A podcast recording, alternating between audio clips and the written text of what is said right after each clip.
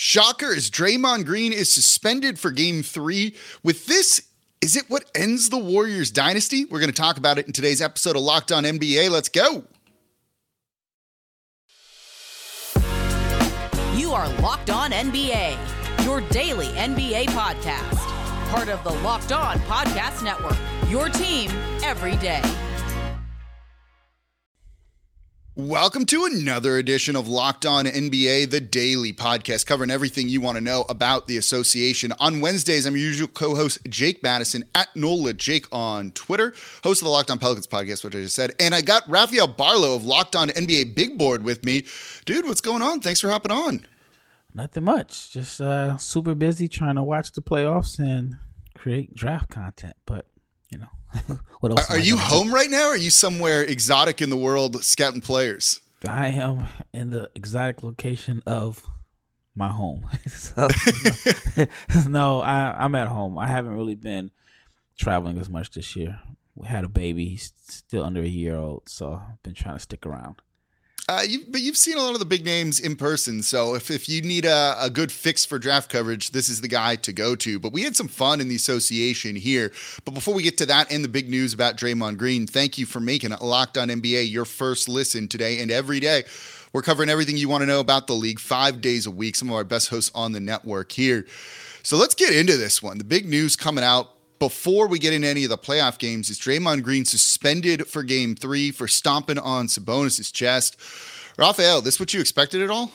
No, not not at all. Especially considering that Sabonis grabbed his foot. So I thought that, you know, there was not saying that it was justified for what Draymond did, but I thought that it was a reaction. And then I thought by ejecting him was going to be enough. But I'm actually I'm actually stunned, stunned that that he was suspended.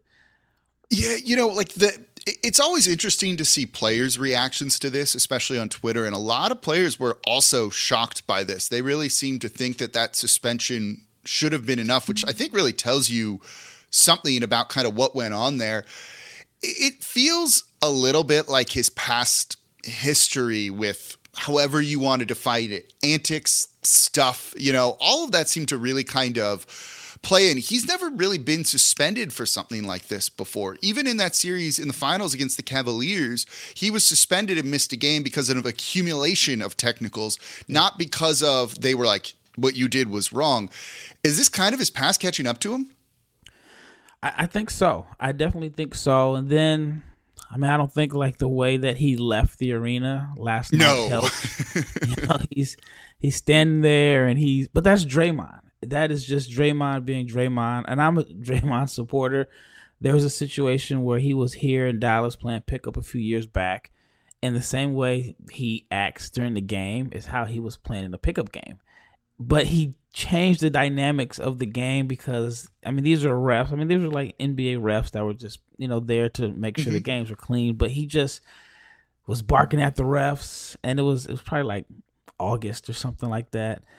And uh, I remember uh, Mo Williams, who was holding the event, he was like, "This is part of his season preparation. Is just like everybody else is getting, you know, their shots up and they're trying to prepare. This is him barking and just changing the dynamics of games. And unfortunately, um, for Warriors fans and possibly Draymond, he's cost his team possibly the series. And I mean, we may be looking at one more game of Draymond Green in a Warriors uniform.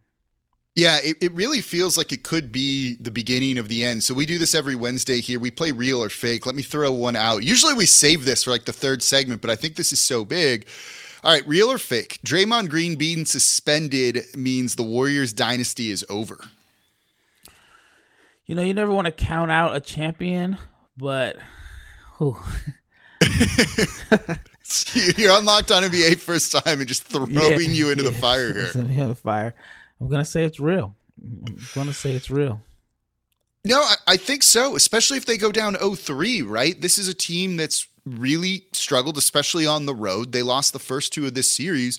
You know, maybe they drag the series out further, but it, when it gets back, if they get it that far to Sacramento, I don't exactly have faith in this team to win on the road. They really, really needed to be able to win these two home games coming up. And if they don't do that, like it feels like they're kind of done. And this this hurts them. They need him. They need his defense with that high scoring Kings offense.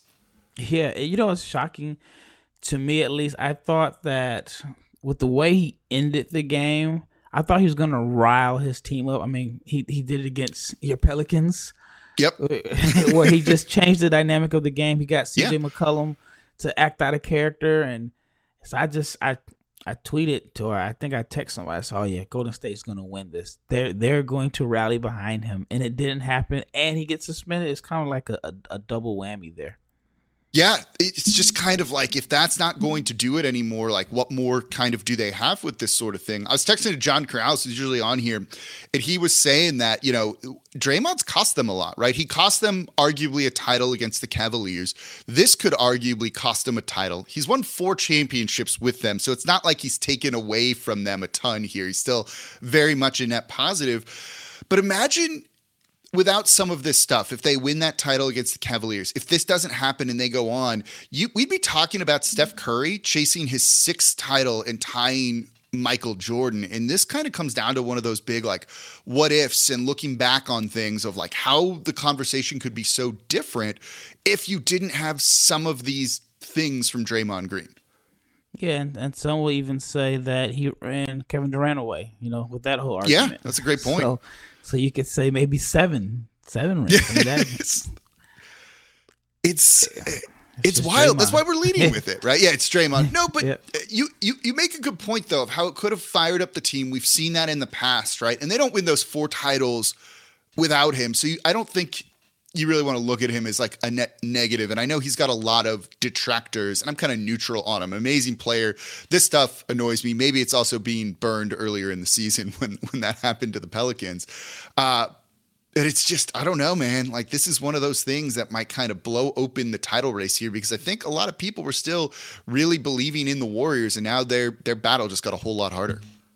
Yeah, I mean, I, it's it's always hard to count a champion out, and so I think yeah. even with the struggles that they had this season, especially winning on the road, a lot of people, including myself, felt like they are going to find a way to get it together. At first, I thought, okay, at the start of the year, they're going to figure it out. Okay, after All Star break, they're going to figure it out. Then it's like, all right, in the playoffs, with Wiggins back, Golden State is going to figure it out. And now it's it's very real that this could be this could be the end.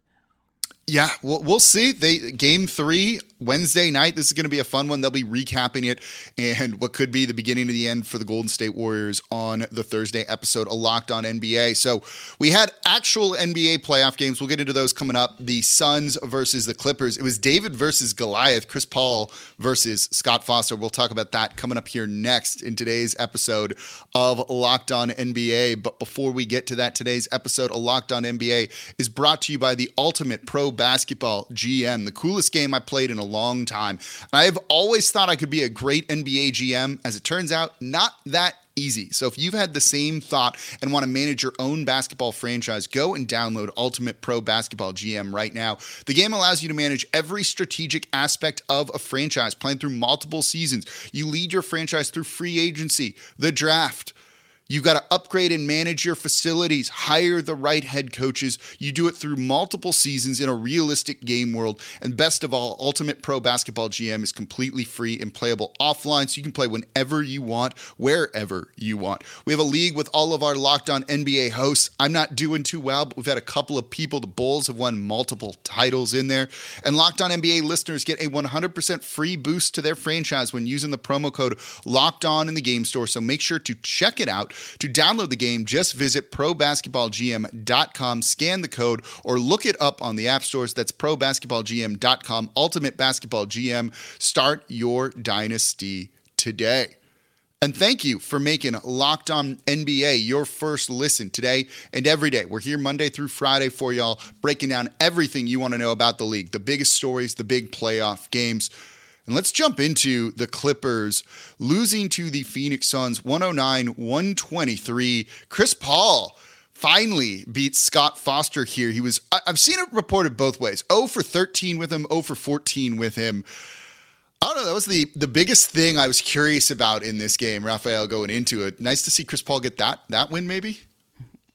Yeah, uh, it's crazy that that was stat for that. Like who has who goes down every game and looks at the referees and, and, keeps a stat. And I mean, I haven't confirmed it, but I have seen the same 0 for 13. And and um, what's crazy is it's like, all right, he's 0 for 13. At least that's what what I read.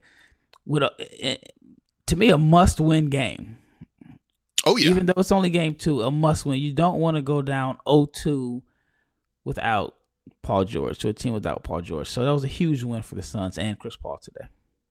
Yeah, this one really played into their hands in the second half. They looked a little bit sluggish, I thought, to start. And then in the second half, just kind of had an answer for everything the Clippers tried and kind of forced their hand a lot. And I don't know if the Clippers have uh, had a ton of answers, but you saw them running that drop coverage against the Phoenix Suns. And that's just kind of perfect for a team like this, giving them those open mid range jumpers. But when you have Chris Paul, who was 8 of 14, 16 points, can hit those. Devin Booker can hit those. He had 38. And of course, Kevin Durant can hit those with 25. They just needed to really lean on those guys, and they were going to have the right kind of looks in the second half. What do you think about the Los Angeles Clippers going kind of super small? Since Zubac and that drop coverage wasn't working for them, they tried Kawhi Leonard at center with four guards around him, and just that didn't work either. And that kind of worries me a little bit for the Clippers. I honestly felt like their game plan worked. They wanted Torrey Craig to be the difference maker, and he made five out of eight. I, I think it's a yeah. situation where if you're the Clippers, you, you say, well, we're gonna leave Torrey Craig open. If he beats us, then he beats us. And even though like Durant was efficient, which he's been all year, Booker was 14 of 22. They're they're big three in the sense where lights out I still think the difference was Torrey Craig making five out of eight from three. You take away those those threes, then I think it's a totally different game. Yeah, I, I think that's a really big part of it. He could he basically couldn't miss for a yeah. little bit, and you saw it, kind of the reverse happened for the Clippers, right? Like their role players weren't really able to get things done. You had Nick Batum go 0 for 4. You had Norm Powell go 4 for 11 off the bench there. Bones Hyland went 2 for 7. Those guys missed, uh, went 0 for 11 from 3. Like, certainly you're not going to win very many games when that's the case. And the Clippers had that three point shooting advantage in the first half before they allowed a Suns run to get back into it. And then from then on, they weren't able to kind of recapture some of that. And I think it let Phoenix really kind of hang around in the first half and then let them just kind of do their thing in the second. Yeah, I think if the Clippers run the same exact game plan in game three, I mean the the Suns' big three, they they are capable of those hot shooting nights again. But you know, they always say that the the role players play better at home, and I think that the Clippers role players will play a little bit better. I mean, I mean, it's the only way to go. Yeah, they can't up. play worse, right? yeah, and then uh, I, I, take my chances on Torrey Craig again. You know, shooting open shots. I don't know if he goes five or eight for three. Again. No, probably not. And they, they really just got nothing from the bench. You saw Monty Williams more or less just run an eight person rotation. He tends to run a lot of guys, I think. So it was good to see him kind of shorten it up and, and lean on some of those guys. Are you surprised? So this was also that kind of quiet the five and four guards around him was something they did in game one, and it also worked, and they and they won that.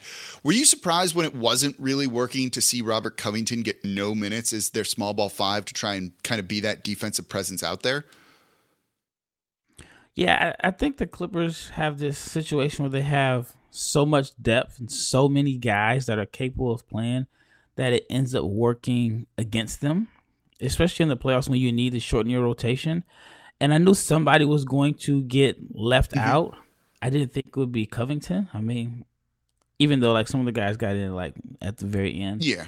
But if there's no way I would have thought that Bones Hyland would play 14 more minutes than Robert Covington. yeah, I think that's especially when what you were doing very clearly wasn't working. And this game felt further out of reach from the Clippers than probably the final score was. At one point, it was like eight points in the fourth quarter, and to me, it didn't feel like that. It felt like a twenty point lead for for the Suns. I thought.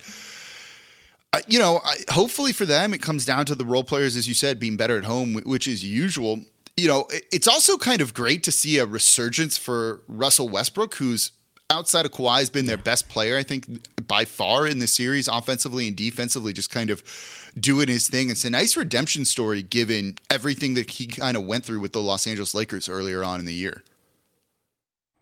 yeah, definitely.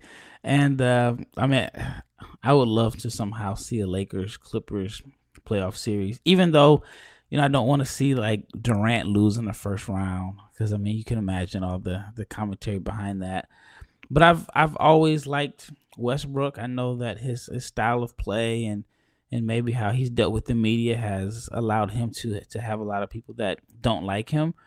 But I just did not want to see his career end like that, and, and so I think that he would have been in a tough spot, in my opinion, of having a job next year if he did not play well with the Clippers, just because he has such a a, a big name and it's almost like Carmelo Anthony in a sense. Like if he's not going to be one of your top rotation guys, his name is too big to have at the back end of your rotation because it's just going to be a media storm of why didn't Russ play? Why didn't he do this? Why didn't he do that? So I think he really kind of saved his his well not I don't want to say saved his career, but he put himself in position to play in the NBA again next year with the way he's played this. Year. Yeah, series. like I he looks like a, a, very valuable piece for them right now. You have to imagine he'll I would assume likely be back with the Clippers next year, but I think that's a great point. It's just you know, he looked like he was going to be in an odd spot, right? Wouldn't get the contract that he probably wanted. You know, he's been accepting of a bench role, but would he also be accepting of an end of bench role, which I think is a very different conversation than being a team's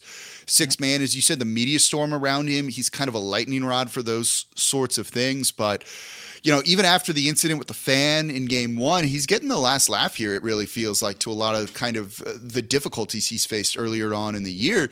Defensively, man, he looks like a different player right now, too.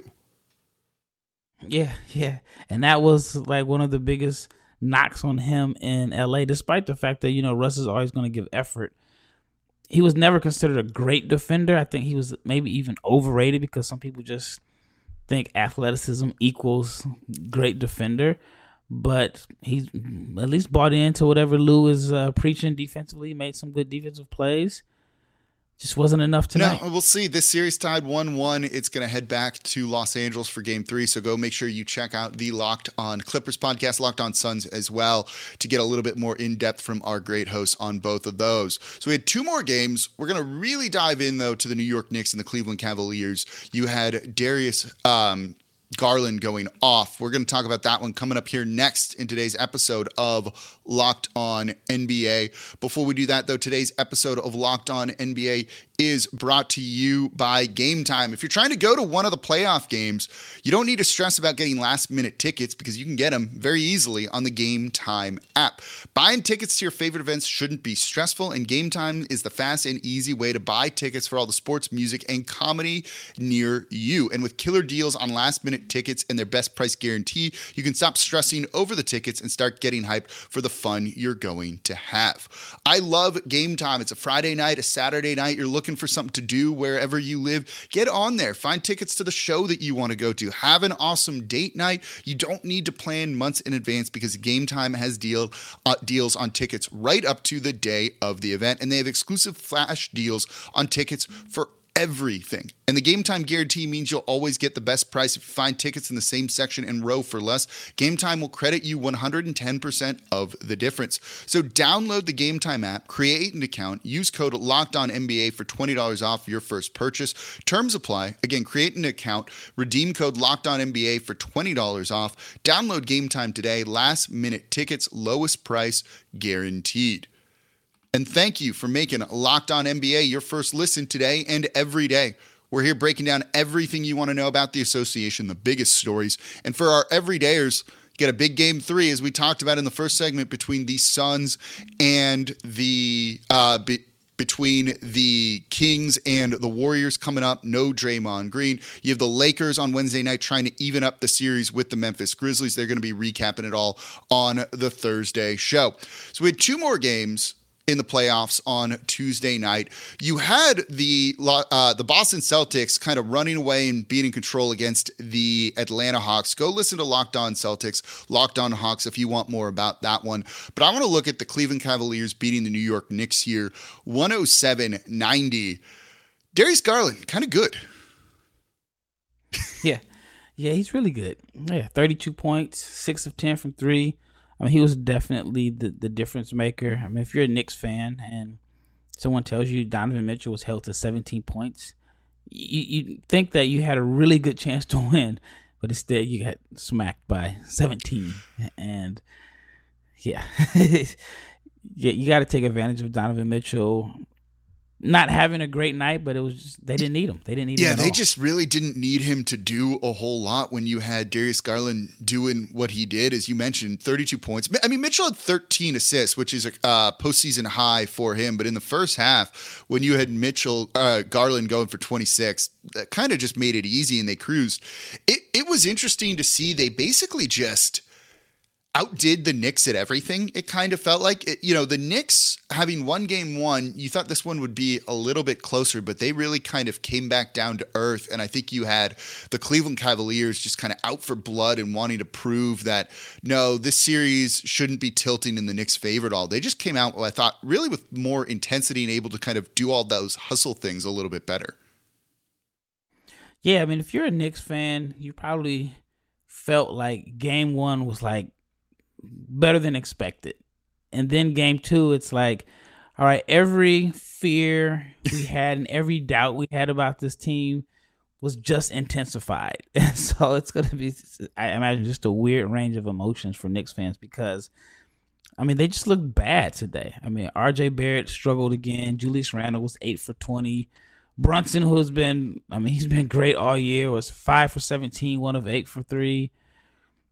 I mean, they really, really struggled. And like I said, RJ Barrett, I mean, it, it, I imagine that I haven't checked the Knicks Twitter, but I imagine he's catching a lot of flack for his performance. No, tonight. probably not a fun day to be him. I mean, as you said, like they just looked awful. That's like the best way to describe it. They were seven of 29 from three. They couldn't get anything down low in the paint, and you had the Cavaliers just shutting that down. They had 38 points in the paint, they had 17 turnovers, you know, and you also had Cleveland with 17 turnovers, and they weren't able to even really truly take advantage of that. It was just every aspect they seemed not ready for it. I, you wonder if the flagrant foul on um, Jarrett Allen on Julius Randle at the end is going to maybe fire that Knicks team up a little bit now that you kind of had that moment in the series, which is maybe an inflection point? Possibly, but I think everybody's wondering why was he even the game at that point. So that ends up being, uh, you know, it's going to be a lot of people that have questions about Thibs. Like, why would you play your guys? I think he wasn't even the only starter on the floor, if I'm not mistaken. I think Brunson was still out there too when it happened. It was like a 20 point game, and all of those guys are out there, and it's kind of like, what is going on? Even the broadcast was like openly questioning it, saying like, "This is how players get hurt, and you don't need this." They had a yeah. shot of Derrick Rose right during something like that, and it was like, "You don't want this. This isn't the way to go." And yeah, I remember watching this game and being like, why why are these guys still playing? Even for the Cavaliers a little bit too, right? Like they had a lot of their guys in, and I don't really know what either side was truly thinking about that. That's a great point. It's one of those things that's so kind of confusing, and I guess it was just to prove a point to the Knicks. Maybe if you're the Cavaliers on their side of things. I I, I don't know. like if there if it was another team, you would think like all right, this is gonna fire them up for next game. But I think because it's the Knicks and because Thibs has a reputation for, you know, playing his guys too much, the story instead of is it gonna rally? Are the Knicks gonna rally behind this flagrant foul? Is gonna be why were they in? Why were they in the game at that late? So I, am looking forward to reading the the Knicks columns tomorrow because I, I mean, it's just always fun to read. Knicks fans are so emotional and and and passionate, so I'm looking forward to that seeing seeing kind of the the energy behind, behind the loss and the sky is falling with everything that could be yes. going on there. If um if Ja Morant doesn't play tonight against the Lakers, is that going to be kind of skies falling for the Memphis Grizzlies? Oh yeah, I think so. I mean, his comments of "I'm good in the West." I mean, talk oh, about a, a, comment that uh, that that he wishes he could take back. I mean, there's a lot of things he probably wishes he could take back over the last six months or so, maybe even the last twelve months or last year. But yeah, it's it's it's a must win. It's it's. I mean, it's still LeBron James, even though the Lakers had a you know up and down season, you don't want to you don't want to fall down two games when you had home court advantage.